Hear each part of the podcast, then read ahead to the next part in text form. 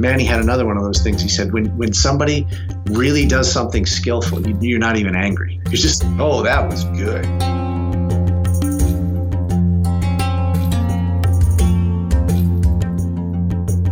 This is Glenn Murphy with NC Systema, and this is Systema for Life.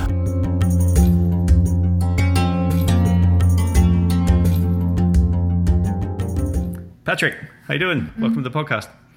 Glenn, Glenn, uh, glad to be here. Good to talk to you. Yeah, likewise. Yeah, we, we gave this a take one uh, a little way back at, um, at an instructors gathering down at uh, Stacey's uh, Stacey's place, but uh, I think recording quality was quite up to scratch that night. It was had nothing to do with our inebriation whatsoever. So, no. so we'll uh, we'll just get back to you right away. Lovely accom- accommodations at Chateau Louis. Exactly. Yeah. What a place. Let's uh, let's definitely do that one again. That was a that was a rough gig. You know, just hanging around by the pool. And, by the pool. Yeah, defo. So um, so we obviously know each other very well. Uh, we've been training together for nearly ten years now. I think I want to say I met you maybe about 2008, something like that. 2000. Um, yeah, that would be right. Yeah. So it's uh, there's been a decade of, of, of laughs and training and punches in the face, which is I very much appreciate.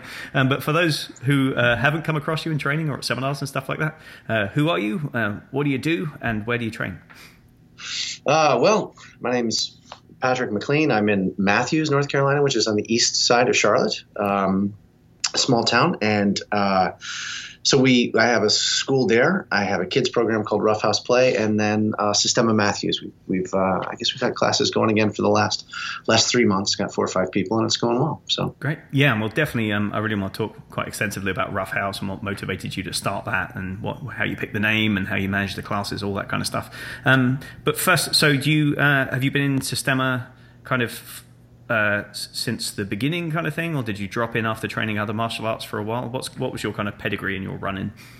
Well, I did. Um, I did Aikido for a while. I started on Aikido like you did, and then and then did you know a smattering of things because I was curious and you know not um, not I suppose um, I didn't have blinders on, so I did some you know just any anybody who was good I would I would go train with, hmm. uh, and then um, I started doing uh, uh, Daitoryu, Hmm. It's very very Roppokai, which is which is very um, I don't know. It's it's it's soft and it's smart. It's still formal in Japanese, but has some you know systema like uh, qualities to it. Hmm. And then uh, uh, Mark Jacobson used uh, used the dojo I was teaching in and training at uh, uh, for a demonstration. Hmm. And I came up and and Mark he put his hand on my stomach and he said, um, "I'm I'm going to touch you in the liver." Hmm. I was like, all right, this is ridiculous. And he went, and I saw a flash of white, hmm. and I was in pain, and I stepped backwards, and I had this moment where I was like, okay, I got to know how you did that. that was it. I was hooked. And the what really made the transition, so I did both for a while, hmm and I started noticing how I felt after coming out of an Aikido class. Yeah. And I felt after coming out of a Systema class. Hmm. And every time I would come out of Systema, I would feel better and I would be more relaxed, even though people had been punching me. Mm-hmm. I came out of an Aikido, I would be tight and I would be achy, and I like I, I discovered I, I, I, this seems so stupid now, but I guess it's ten years in.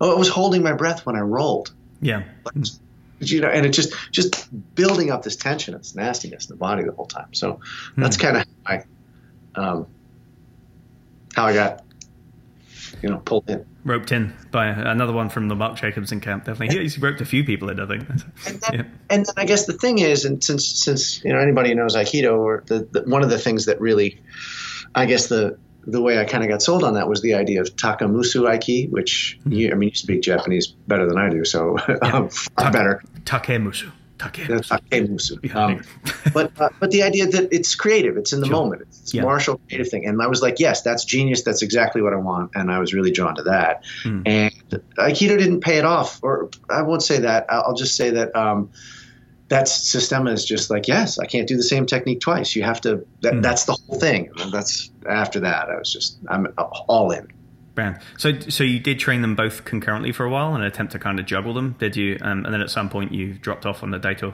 you and just went full on Systema. Mm-hmm. Mm-hmm. And and then the weird thing in the Systema are the Aikido classes. I was really doing Daitoryu, which is that those little motions hidden mm-hmm. in the beginning of the Aikido techniques. And um, so yeah, I just I just couldn't I just couldn't do it anymore. Yeah. And the the other thing, and, and you, you, can talk to Christy, my wife, about this too. Is she's like, she's like, all these Systema people, they just seem to be a little better. They just seem happier and more well adjusted. Mm. And I, I, don't I don't know if that's true of every group, but um, it was true of the the different groups. Yeah. Um, yeah. But you know that that the people who punch each other trust each other for some wrestle and just I don't know. It's it's more it's more freedom, which is a theme we'll come back to when we get to Roughhouse. Yeah, definitely. Yeah, there's definitely um there's trust is a, something I've been thinking about a lot lately, especially since reading um, a lot of uh, Yuval Noah Harari stuff recently. You know, the uh, Sapiens and Homo Deus, and he talks um, a lot in there about how a lot of the problems that have that seem to be happening right now in the kind of segregation of society and the polarization of politics and all these things um, are a, to a large extent a breakdown in trust in our kind of social constructs, right? So if you, you know, money is an imaginary thing that everybody agrees that the value is whatever it is, you know, at a given time. Um, you know, the United States of America is an imaginary entity which we defend, right? And um, we all agree that it's a thing and it's bordered by these geographical areas and that we all represent ourselves either in this way or that way or abide by certain laws or the constitution or whatever it's going to be. Um, and even like human rights and stuff like that right? None of these are natural right? None of these are given to us by evolution or nature. Um, and they we built them and, and, we keep them and we maintain them over time. Or marriage you know that's another one as well right? It's based entirely on trust and the idea that you know it's you and me and, and not other people unless we negotiate otherwise or something like that. But when that trust erodes when there's when there's no trust or it goes away um, then there's there's no reason why we should agree on these imaginary things that we're holding up. And then we get into serious trouble. We get into trouble about what we think the value of money is, or what we think the United States is, or what we think marriage is. You know, those kinds of things. And that's so that whole idea that Systema exposes you to risk, right, and and things that could hurt you, and yet we're we're practicing trust in a, in in a sense, like in a risky environment. I think it's it works as a really interesting antidote to a lot of things that are going on elsewhere in society. I, I don't know if you want to run on that. You're, you're, a super smart, politically minded guy, so I know you probably got something. Well, yeah, I think that um, I think that I would say that some of the things that you mentioned aren't imaginary. So.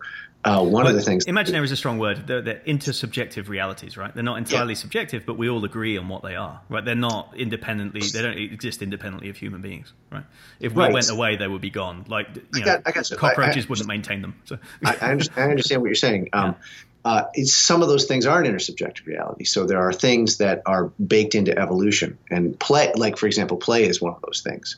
And also the idea there's there seems to be a basic fairness that has a um, a biological substrate. So if you if you look at play in animals, hmm. a big rat will play with a little rat, but if the big rat, and they'll wrestle, and mm. if the big rat doesn't let the little rat win 30% of the time, the game stops. Mm. So they have an interest in figuring out how to work that thing out interpersonally. Mm. Um, to uh, to so the game can go on because the instinct for play and the circuits for play hmm. are as old as sleep.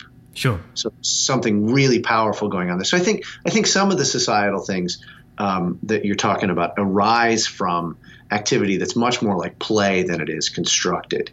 Sure. So what I, what I'll say about what you said about Systema is the interesting thing is um, it's it's a distance or it's a lack of a lack of contact that leads to these these problems. A lot of these problems is that you're just not um, engaging honestly with someone. Yeah. And I think great training, you're engaging honestly with someone. Mm. Um, and and you're you're you're trying to help them get better. I mean, you said this thing um, that one of the things, or it's one of the things I try and uh, that I try and teach the whole time. And whenever, like, uh, whenever Roy and I get together, you know, when I bring people, one of the things I try and do, and I, I don't know how to get this across, but you and I do it too. Mm. It's when we train, we train in a way that we're trying to maximize the amount that we're learning. Yeah. And it's very playful. Sure. It yeah. hurts sometimes. Yeah. And like if you catch me in something, I'm really happy. If I catch you in something, I'm really happy, and then we'll we'll figure it out. Yeah. But we're we're moving in a way that is it's more playful and exploratory because that's the fastest way to learn. Sure.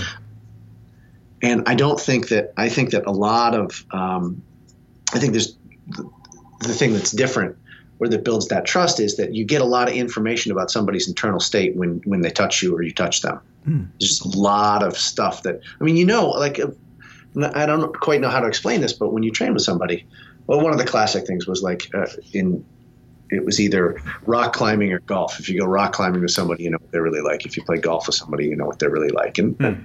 I think that's true. You get somebody on a mat, and if you've had some experience and you see their, like, Manny said this thing that was great, which is he had everybody lay down, and he goes, everybody shows me their injuries when they lay down, mm. and that was I don't know a seminar seven years ago, and I was like, wow, that's amazing. I don't know how I did that. Now, mm. yeah. I asked him to lay down. I'm like, what's wrong with your hip? Yeah, you know, right. Yeah, even in the process of getting to the ground, you can watch them and like, whoa, that's a something stuck there. Yeah, yeah, yeah. That's interesting. That's um so, so let's let's get on. Let's, let's run with that now because we've we've broached the subject of play and and how much you value it. Um, so, how did you come to create Roughhouse, which is essentially Systema for kids with some old school kind of Roughhouse type games thrown in and artfully kind of woven together, right? Um, what was um, what was your motivation for starting that, and how long has it been running, and uh, and what does it look like?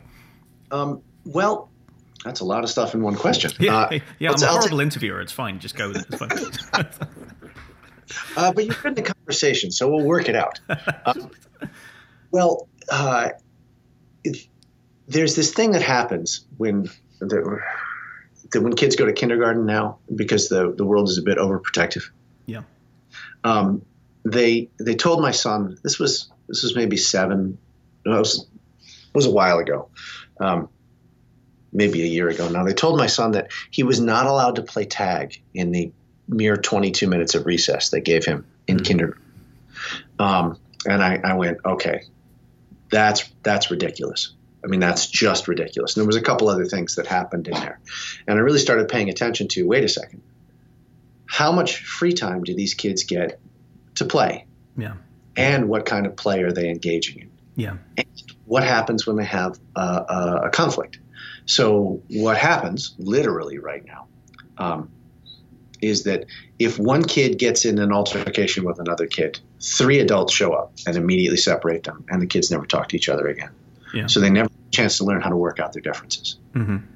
Um, and then, you know, given given my background, uh, you know, the background that we share, training has always been very playful for me, even though it can be very serious. Um, but it's it's always brought me the physical sensation of joy in my life, even when things have been tough. And it doesn't even matter what it is. Yeah. Like oh, jujitsu, tai chi, whatever. It's just made me happy because um, I'm solving problems and I'm working with the body and my I have to pay attention to my internal state and all that stuff. Um, so I, I, I just I thought there was something terribly wrong with the way that. Um, we're doing something terrible to our children, basically, because yeah. we're not giving them the freedom to explore. And one clue was unlocked in um, uh, Constantine's book. Hmm. He has a little bit in there about how people used to develop themselves.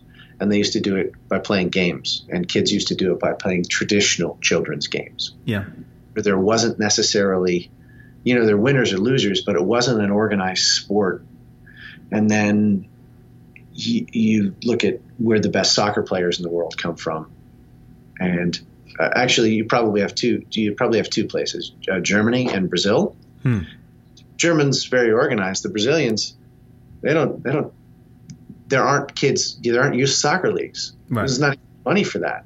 The younger kids play with the older kids. Play with the older kids. Play with the older kids, and um, the skills come down the pipe. Mm-hmm. Right, but it's also it's also free and creative play. They'll play anywhere with anything like. Um, Which says a lot I, about the difference between the, the Brazilian national football team style versus the German national football team style. Not to disparage the Germans, but they have a very uh, structured, organized, strategic type of play, whereas the Brazilians are renowned for like free, creative movement, and they just kind of seem to feed off of each other and, and kind of move organically across the pitch. Right, and and I don't even know that much about soccer, but the Brazilian, the, what the Brazilian national team does with Brazilian, it just looks beautiful to me. Yeah, I mean, gorgeous. Right. Uh, uh, and if if you think about, you want to turn out factory workers, well, you don't need free and creative play for that. Now you need, you know, discipline and conscientiousness and all that stuff. But I don't see that there's going to be that many factory jobs around. So when I think about what I want for my kids, yeah, uh, they need they need to be well socialized and be able to deal with others. Um, negotiate and stand up for themselves, and you know, strike a balance and resolve conflict, all that all that kind of stuff. And they need to be creative because yeah. the world is changing um, so fast. Uh, so uh, there's a bunch of examples, but uh, also for health um, just I mean, like I don't have to explain this to you. Just moving in some way intuitively, mm-hmm. and just going for a walk. Yeah. Um, especially outside. There's a lot of research that shows that play and movement outside is like, um, in terms of health benefits, it's like exercise squared. You know, it's like literally the, the result is exponentially more than being on the treadmill indoors or doing some repetitive thing on a weight machine. It's why aren't all these like we're we're we're wired to understand the environment and like mm-hmm. played we played hide and seek. Uh, there's a there's a kind of a wooded park across where we have the thing. So whenever, especially on Saturdays, whenever um, I can get them outside, I get them outside. Hmm. And I just remember this moment because I grew up playing in the woods basically. Mm-hmm. And uh, there's these bushes, and I saw something move in the bush. And you know, it's out of the corner of your eye, and everything fires. And I'm like, man, that is it. That is a primeval. Right. Uh, it's being rewarded right there to go get that kid in the bush. Yeah. Um, so, uh, uh, and then halfway through, um, I guess I guess two or three months in, the National Academy of Pediatrics came out with this um, clinical recommendation, and basically they said if you, if if you could put it in a pill, play would be a wonder drug for kids. Yeah, and they've told every pediatrician in the United States to, to talk to their parents about how much free play yeah. and rough and tumble play yeah. that their kids are getting. Yeah, they speak specifically about risk as well. I know I did some work with the uh, nearby North Carolina Museum of um, Life and Science. Um, a few years ago, they were putting together a grant, and I was you know, helping to write this grant and all that kind of stuff. I don't think it went through the first time, but they got some funding from somewhere else, and they essentially wanted to build this kind of big outdoor adventure parky type place. I mean, the place is phenomenal yeah. anyway. It's not really like a museum. It's like about a third of it is indoors, and two thirds of it is like big wooded walkways when they have bears and red um, red wolves and like all lemurs and all kinds of things. So it's like part zoo, part uh, you know, part museum, and it's, it's beautiful. And they had like a space which was just essentially like a kid's playground to begin with, with kind of kind of identity kit, you know the, squ- the squishy gravel stuff that they put down to make sure kids don't get too hurt when they fall off of the apparatus, and then the uh, you know the, the steel construction with the rounded edges, so there's no splinters and nothing else going on. They used to have like a whole bunch of those, and uh, and when they refurbed it, they're like, we want to just make a big mountain with like stuff that kids can climb up on and like kind of ropes and like stuff they can, and they can fall and they can hurt themselves and this you know like not to yeah. you know put this out there for them but basically in the grant is like they need to feel risk they need to feel like the genuine risk of falling and tumbling and you know understanding that some things are too high for them. If they don't want to go up there don't go up there. It's fine you know and stuff like that. And they just essentially built this kind of big adventure play thing. And I think it got a little bit downscaled from the the initial initial scope when some people in the NSF were kind of nervous about what it might look like if they had too many people falling and getting hurt and things. But now it's fantastic. And my you know my kids have been there and um, and absolutely love it. And it's this big open free play area where kids are just encouraged to embrace this kind of adventure land of movement and stuff. And and then there's resurgences of it. I think you know. I think the whole. I think part of the growth of parkour over the last twenty years has been partly a response to this kind of feeling caged in in cities, right? And then these French guys mm. got together and, and were like, look, we can treat the cities like a monkey landscape and just move across it in any three dimensional way we want. And and I think part of the the motivation for people to be like fascinated by that if not doing it then at least like watching clips on youtube and stuff like that has been this kind of this primal kind of like yeah i should be doing that. You know i should be moving in three dimensions all day long. I'm just not. You know there's, and there's this kind of internal deficit which is being fed by these things. But i mean for, for my part we just moved house to Hillsborough, North Carolina, um, from where we were in Chapel Hill. And initially, we moved to Chapel Hill because the school's supposed to be really good there and all that kind of stuff, and, and would be closer to where uh, my in-laws live for help with the kids. Um, but then, the longer we lived there, and after Sean went through elementary school and he was getting ready to go to kindergarten, we realised that these great schools allow almost no time outside, and they're basically for they're, you know they'll start them on Chinese when they're five or six to try and give them a head start in the world, and they're like you know starting them on uh, geography and hardcore fact-based subjects that probably will essentially be you know regurgitation based learning later on which they might not might not need um, and they're just not getting very much time outdoors and there's a high emphasis on engagement with digital technology they have like an hour of like free iPad time a day, which I don't think any kid needs. Do you know? I mean, they they can discover technology easily enough on their own. They don't need to be taught about how to use an iPad. Most of them can use it better than you know me at this point, like straight away if you're over the age of six. Um, but the school where he's going to now, this Montessori school where Heather's actually teaching, and Heather became very um, enmeshed with outdoor play and she my wife she teaches these outdoor play classes for little kids as well you know it's called Tinkergarden Um, and we ended up going looking through a bunch of schools and things like that and settling on this Montessori school. And partly because it's in this lovely wooded environment and the kids have a minimum of three outdoor play periods per day. So they're out like a so, minimum of like an hour to an hour and a half every day. And everything is geared around the natural world and exploration and they choose their own curriculum and it's, and Sean's thriving. He's doing math because he loves math, but it's he's associating it with stuff that's going on outside and counting things and you know physical things and it's it's so much pre- preferable to me to, to, to the kind of status quo of how education is pushed to kids at the moment. It's it's they're kind of cutting off their nose to spite their face. I think probably with the beginning of the No Child Left Behind thing, and the idea that we just need to cramp take away physical education because we need to make more space for homework and stuff. Otherwise, we'll fall behind other countries. Um, but the, the, reverse is true. Yeah, the reverse uh, research has shown us absolutely we're, we're killing our kids. Instead, we're making them dull and uninterested, or that we're giving them ADHD essentially because they, they desperately want to move and we're forcing them to sit still in these rooms and be lectured at. You know? Yeah, so literally, um, there's a guy named Jaak Panksepp who. Uh, one of the th- experiments he did is he found that if you deprive rats of play, juvenile rats of play, they develop the exact symptoms of ADHD. Yeah. And you can treat them with the exact same drugs that we used to treat kids, hmm. but it absolutely kills the play drive. Hmm. So, um, yeah, the uh, I'm, and I'm not saying that every situation with that because we we've um, every kid is that situation but i think that a lot of so for example we have a we have a kid who's coming to us and he's a bit of a handful his mom brought him in, and it was the first time. The first time she shows up, she's really nervous. And I went over and I said, "What what's going on?" And she said, "This she, the kid's seven, and she said this is the first time he's played with a group of children." Yeah. And I'm not saying that there might not be something else going on. Hmm.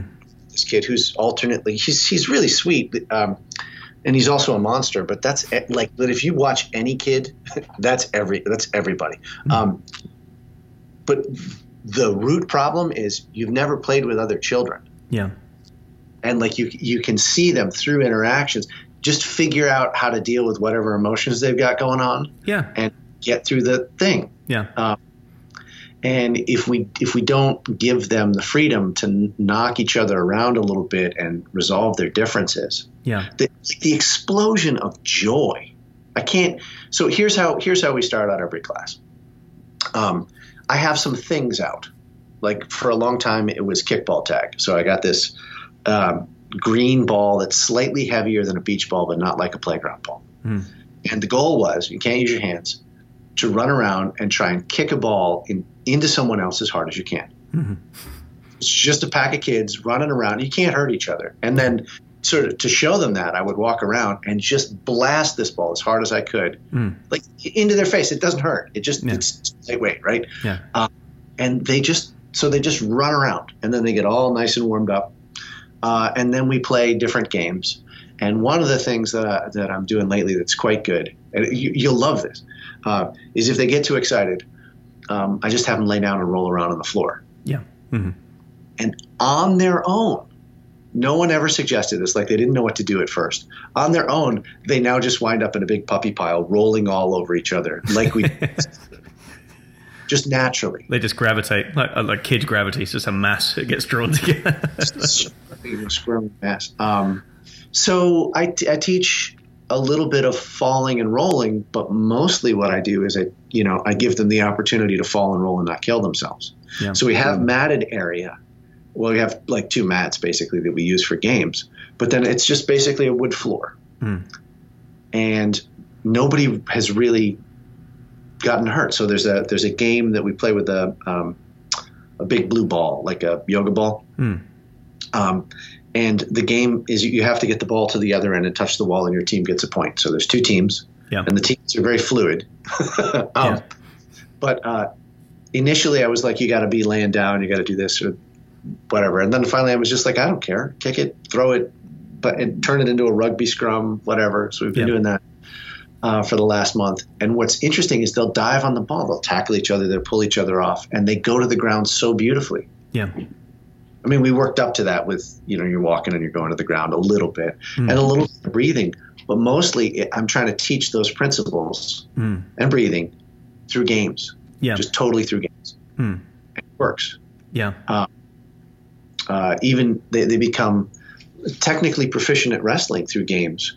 Like every once in a while, it'll be like you could try this, and one kid will try it, and everybody else picks up on it. So we we we play a game called King of the Mat, where um, you have just a you know like a rectangular mat.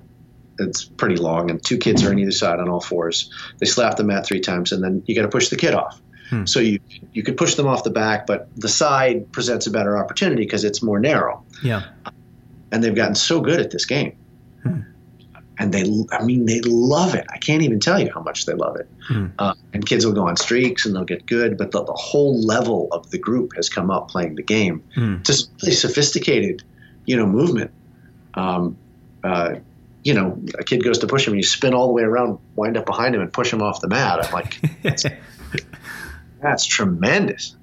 Um, so it's very much experiential learning. You're not you're not trying to make it too top down. You're just giving them the space. You give them the tools. You give them a few parameters, and then you just let the play evolve as the, as they see fit, basically.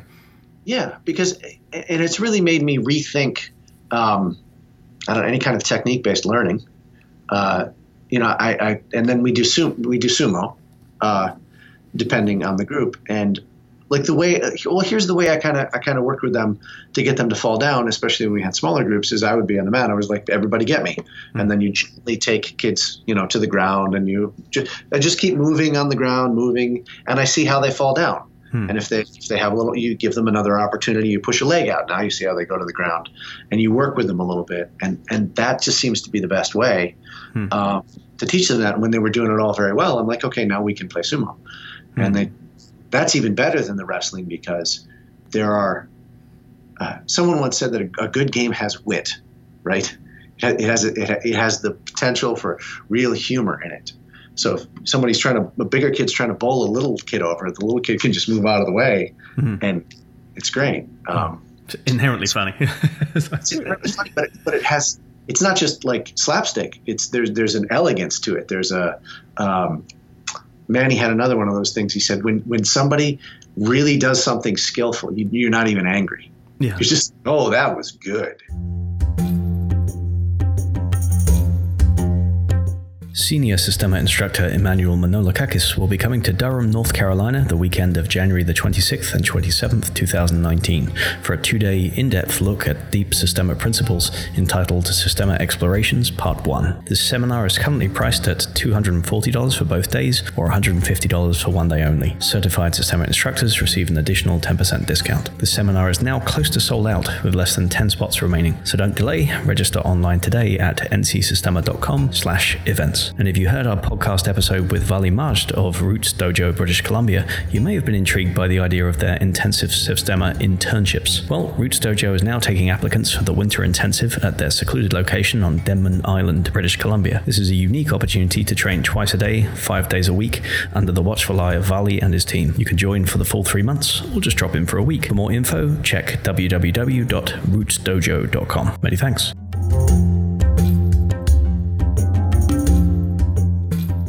Yeah, we find it right as you were saying that when we train together a lot of the time. If, if, if you pull something on me and it was it can be abrupt and even a little bit painful, or and I'll like spin around and like hit the floor or something, and I laugh. You know, if that happens, I, I find myself laughing because it was a high quality movement and you're surprised by how effective it is. And of course, if you're working with Vladimir, I spend half my time laughing, half my time like shrieking, and, but half the other half of the time laughing because I'm just like, I just can't believe what he, I don't understand what he did. It was, it was funny that I couldn't even get my head around it. It's like you tried to push something and it disappeared and you get that quality a lot. Um, but it's an interesting thing in that people see that, right? And with Michael too, you know, he's like a big you know, jolly monk. You know, people are attacking him, and he's like, he has that little giggle, and he's putting people down all the time. Uh, and other people laugh as they're doing it. They can start with a serious face, and then they they find themselves laughing and kind of looking bemused and confused as it starts to work through. But it's funny that looking at that from the outside, it seems like it has nothing to do with fighting, right? So you could look at you know, a, like a good natured sumo match like that and be like, well, there's just kids pushing each other around and they fell down.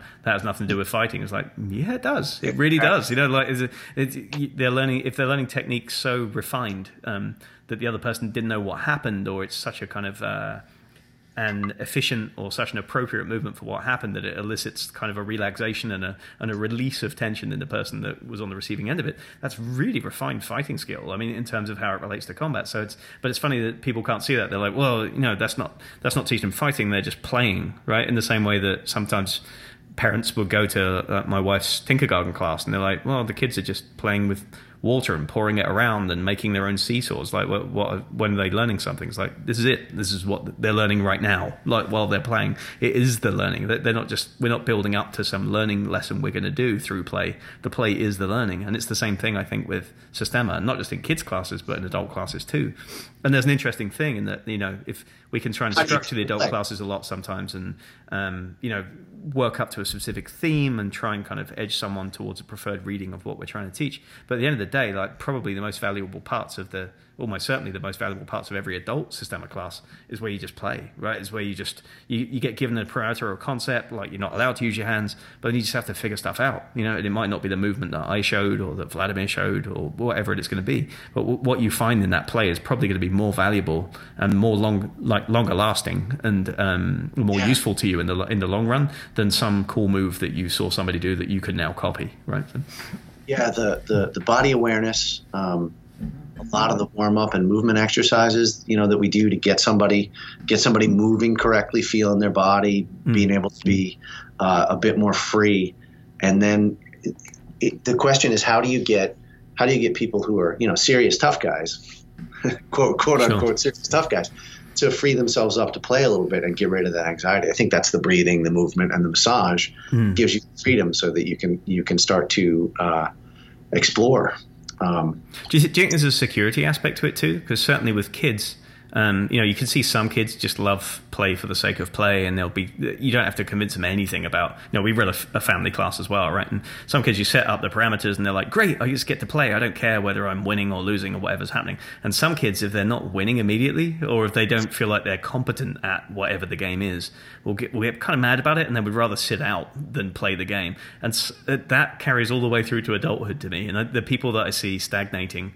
are the ones that don't want to play in Systema. You know, they're worried about making a mistake, and as a result, they don't make mistakes, they don't learn from them, and they don't move on. Right? They, they would rather not play the game, and they would rather just use what they already know or use their body weight to you know dominate you or you know basically do something that's not within the parameters of the play in order to take a shortcut that makes them feel better about themselves instead of be vulnerable enough to, to play with the idea and sort of see what you can get out of it. Do you know what I mean?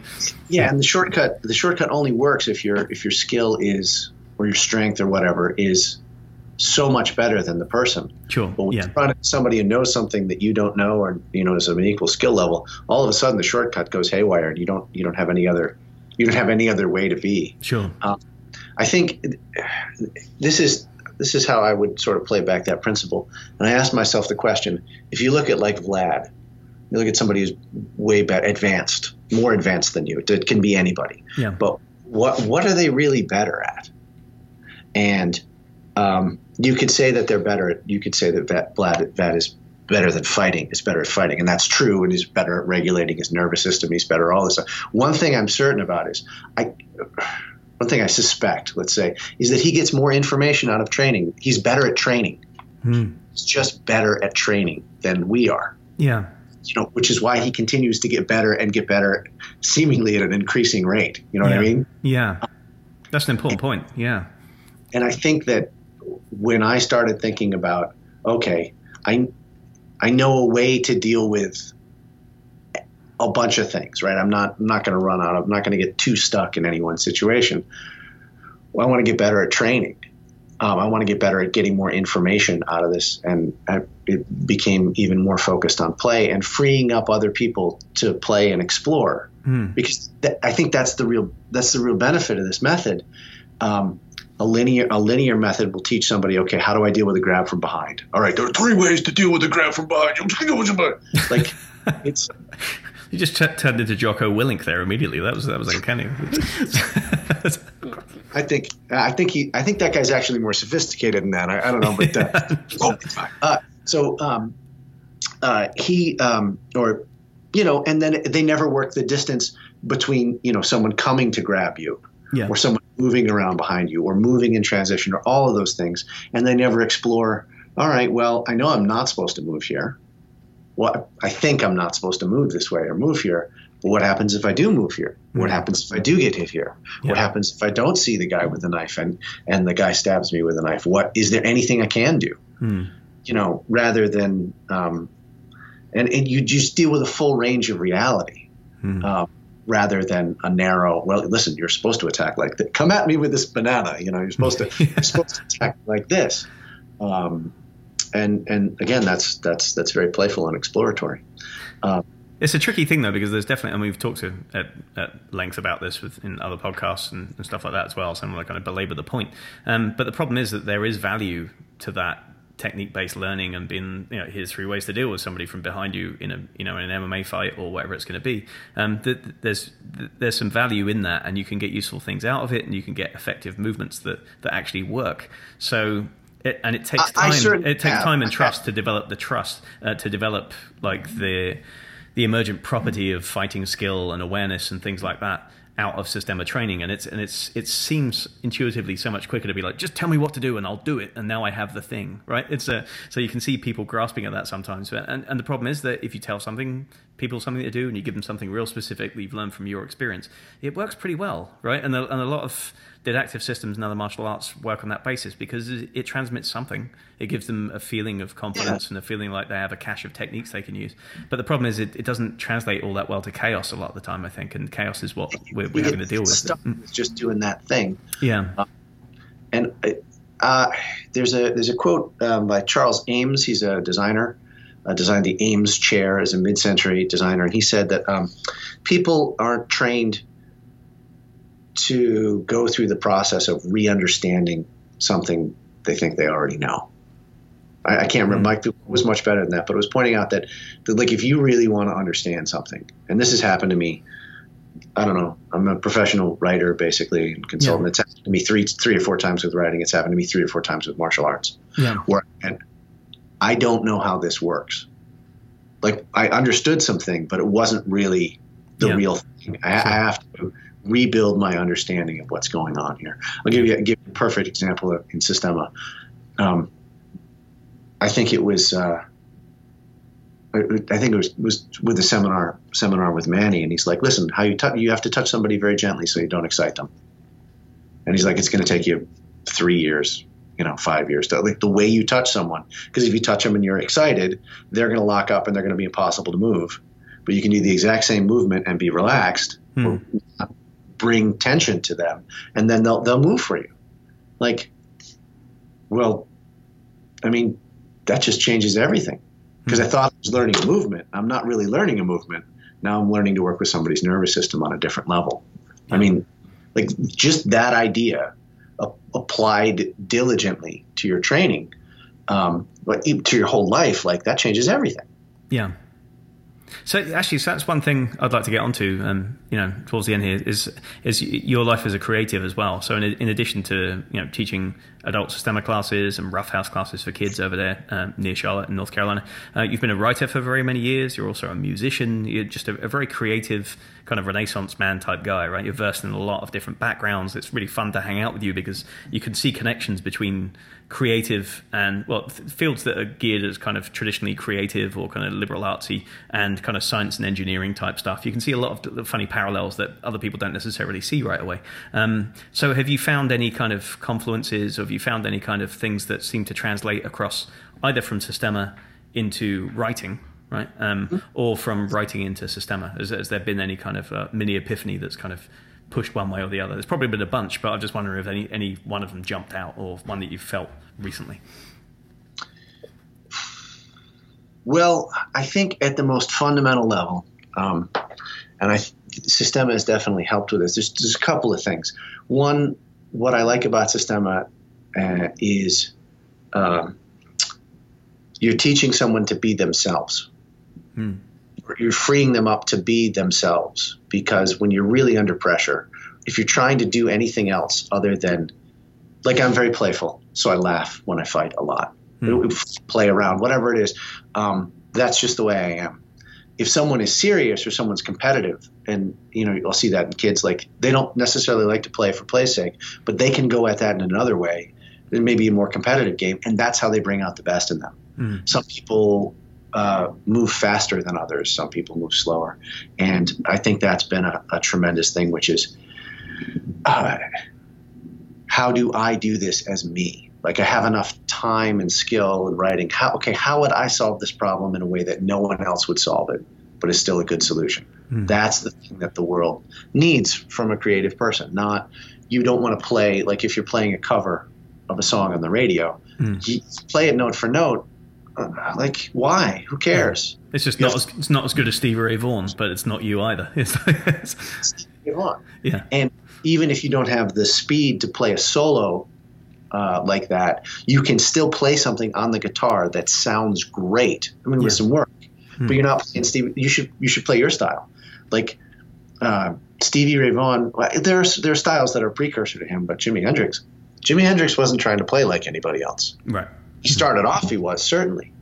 Eric Clapton doesn't try and play like anybody else. He tries to play like Eric Clapton. Yeah, So that that's a that's an important principle. The other thing is um, uh, working with fear and working with your your own and cultivating humility. I mean, if I was to think of one virtue that was almost entirely absent from the modern world, Hmm. it's humility. yeah, And I've really been having a nice run the last few years um, professionally. Um, and a lot of it has come from the fact from being secure enough in myself, well, personally and professionally, and being a father. I mean, you know, this, this whole journey you go through is being secure in myself to realize just what I'm, what I'm not yeah, you know, uh, to, to be okay with the things that the skill or the understanding that to realize how much I don't understand yeah, and and then have I don't know if this is going to make any sense have the courage to deal with as much of the unknown as I can handle at any given moment yeah. Mhm. not hide in the familiar but just just bite off enough chaos uh, and try to make sense of that and do that little by little and um, I don't know I don't know where else someone gets that Yeah, maybe you could probably say traditionally people say, "Oh, with time and age and wisdom, maybe you you know you'll realize that you don't know everything and you become more humble." But uh, you know, I shudder to think, you know, I did a bit. Of, I don't write so much anymore, but I've written a few books in the past, you know, and, and wrote for a whole bunch of years. So my friend yeah, cranked out a few. Um, but I, I shudder now to think of like the early days when I started writing, and I just had this lovely editor, um, Gaby Morgan at Macmillan Books in, in London, in the UK. And the first couple of books, I would write these science books, you know, and I'd be like, oh, this is really good science stuff. I know my science. I'm a trained, you know, un- undergrad scientist and did a master's in science communication. I know how to put the stuff down. Uh, and then I would farm it out both to her and then to these curators at the Science Museum. Um, and the curators who were editors for these science books were essentially very, very pedantic people who they locked away in little rooms and they didn't let let them talk to the Yeah. public because they're, they're kind of, you know, I'm an expert on penicillin circa 1917 and stuff like that, you know. Um, so you wouldn't want them talking to real people because they just annoy the hell out of them. Um, but their job was to be pedants, right? Their job was to go through this book and point out inaccuracies or things that they felt like were incomplete. And so that's exactly what they did. And they went through and like ripped and you know, big, you know, red pen, like, oh, I don't think this is fully accurate. And I'm like, yeah, but I'm trying to explain it to a 10 year old. And like, if you put the whole story in there, they're going to be bored before they even get past the first paragraph. And um, and so I would defend my writing as if like I already knew what the best way to write it was, and I know I left out this accuracy part because that's. And I put these lengthy responses to their edits, not just like no, I'm going to leave it that way, or yeah, thank you, sustained, and change it. I would put these big lengthy kind of court like legal defenses of why I wrote it that way and why it was the best way, and then I'd write it backwards and forwards, and Gaby would be like, trying to do this intermediary thing, like well, there's a point, and there's maybe you need to do this for the flow, and I realized how much I was just defending the airspace around my idea of myself as a writer. I was, because I was new at it. I was I was like I'm trying. To, I am. I'm I'm a real boy. I'm a real writer. I can do this. And I was Yes, desperate yes, to yes. convince them of that. And I- I've got knowledge, and you should respect me, and all that kind of stuff. And and then as I wrote more books. Mostly as a function of time, I was just like, I haven't got time to go through and put responses to people. I'm like, yeah, yeah, you might be right. And then gradually, kind of by attrition, I, I came to appreciate the things they were trying to do, and I took them on board, or I didn't. But I felt less defensive about my writing. I'm like, "Eh, it is what it is, and some, you know, I'm not good at some things, I'm better at other things. I've got my voice; it's not perfect, and this is what I do, right? And now when I write or I present, I'm much more open, I think, to people telling me that it needs improvement. And now I'm doing a lot of public speaking. I'm doing kind of speaking engagements and keynotes. Yeah. Um, and even though I like to talk, that doesn't necessarily translate to 20 minutes of talking at people because you have to be a lot, you have to use different gesturing, you have to pull people in in a different way, you have to give them interactivity. And, I, am learning a lot from this public speaking group that I'm in about how to how to do that. Um, and I don't think necessarily I would be gaining the lessons that I'm gaining now if I hadn't been training Systema concurrently with all this stuff and just got in the habit of being bad at stuff and having people correct you. And not just people who are way better than you, but anybody, you know, like somebody that, you know, any training partner be like, it's not really working. And just getting in the habit of taking that feedback and criticism and, and, and doing something with it, you know? So for me, I shudder to think of the person I might still be if I was still defending all of my work and my knowledge and my expertise, like the way that I was when I was, like, even when I was 30, you know, like I was an ass when I was 24. I was less of an ass when I was 30. And now, hopefully, I'm a smaller ass, you know? You're half-assed. No, um, uh, no, but it, like that's the thing. I think that's the line between. I think that's a line of professionalism. You know what I mean? Like, it's I don't really care about my ego anymore. I I'm very serious about doing this. Mm. And it doesn't mean I'm not playful, but I'm serious about doing this well and getting better at this. Yeah. And I'm, like one of the things I say I say now working with clients and you know corporate communications and creative and stuff. If they have a good suggestion, I'm just like, hey, or there's something I'm like, I'll steal a good idea from anywhere. Yeah. Mm-hmm. My, my, my, job is to deliver the result. Mm. My job is not to be the genius. And yeah. and and so much so that now when someone says, "Wow, you wrote that really well," my response now is, as long as I've been doing this, and as much money as I've made doing it, it it it damn well better be it better look effortless. Like yeah. if it doesn't, there's a problem. yeah, yeah. You should be paying someone else. yeah. yeah, definitely. Nice. So, yeah, maybe there's a lesson in that for who we choose for our martial arts instructors as well, right? If somebody makes it look like it's an enormous effort and they're having terrible trouble with it and they're trying to convince you of their expertise, maybe you need to go somewhere else. Yeah. yeah, like like if you spend it's it's like uh, when I talk when I try and explain Systema, which is uh, an impossible task. Um, sometimes uh, that's why this I, podcast exists. if you really want to learn how to fight, like yeah. depending on how you do it, it's maybe three years. You know, like you know, if you want to learn like what you think fighting is, and then after that, uh, or six months if it's compressed and painful. Like, and then after that, you got to find something else to do with this training. Mm-hmm. Otherwise, like you're you're you're, you're bored. But I, I, will add one one more thing that that's been interesting to me because uh, having some small kids and growing a business and um, I hadn't been able to do as much training, Systema training. I suspended the classes for a little while, as I would have would have liked, and I thought that I wasn't making any progress. I mean, I was still doing some breath work and some you know some stuff on my own, but what I did and what I've been doing a lot in Roughhouse is playing with kids and playing with six to twelve kids who are trying to you know kill you, and you have to put put one down mm-hmm. and and not have them all land on each other and whatever, and be very gentle when you do it because they're children. Yeah so uh, I've started up classes and I've got some some big boys from Stanly County, you know, 240, 260. Yeah. And it's like that parameters of power seminar, right? Uh, what, the way I would summarize that, uh, and there's so much in that, um, is make sure you need to you don't need to use all the power that you're using. Yeah. And what's been very interesting is I now move people so much better. Mm. So I'm trying to play with them like a kid. Mm. I'm not trying to. It's, it, it, you just need less power, you know. Yeah. It, and it's I've really I've learned so much from mm. that kids class, and for years I thought kids classes were stupid in the martial arts, mm. but I've learned so much, Glenn. I can't I can't even. Maybe we'll get together and you'll be like, "Oh no, you really haven't learned much." No, you make your own judgment, but I can do things I couldn't do before. Yeah, Excellent, man. That's great. Well, I look forward to the next time we get together, probably at uh, our seminar with uh, with Emmanuel uh, in January, yeah. Uh, if not before, and that'd be grand. But so, so any parting thoughts, any advice for people who are just kicking off um, in their Systema training and um, and looking to go the right way, or with people who've been training for a good, you know, 10, 15 years as you have, and and they want to keep it fresh? Um, any any one thing that you feel like people should bear in mind? Oh, we're, we're losing the network connection here. Uh, for beginners, I would say take the pressure off. I think that beginners sometimes they, they try so hard and they feel like they should do really well right out of the gate. Hmm. Um, I, I, it's the same thing that I would say to white belts in Aikido. I'm like, calm down. Yeah. Nobody expects to know anything. You should just have fun for a while. Like, um, there you go. Yeah. Back to play. So just have fun for a while. There you go. yeah, go go back to playing. And then um, I've heard multiple stories about people who got dramatically better in Systema, and they they they were training, you know, for a long time. Uh, Mark's got a, got a story about a guy who was training with uh, Martin, and he I can't remember, but he went through some really rough life stuff. And the next time uh, Mark saw him a year later, and the guy just tore him up on the ground. He says, "What have you been doing? What have you been working on?" He's like, "Nothing really. I just I just come to class and train because I just need a break."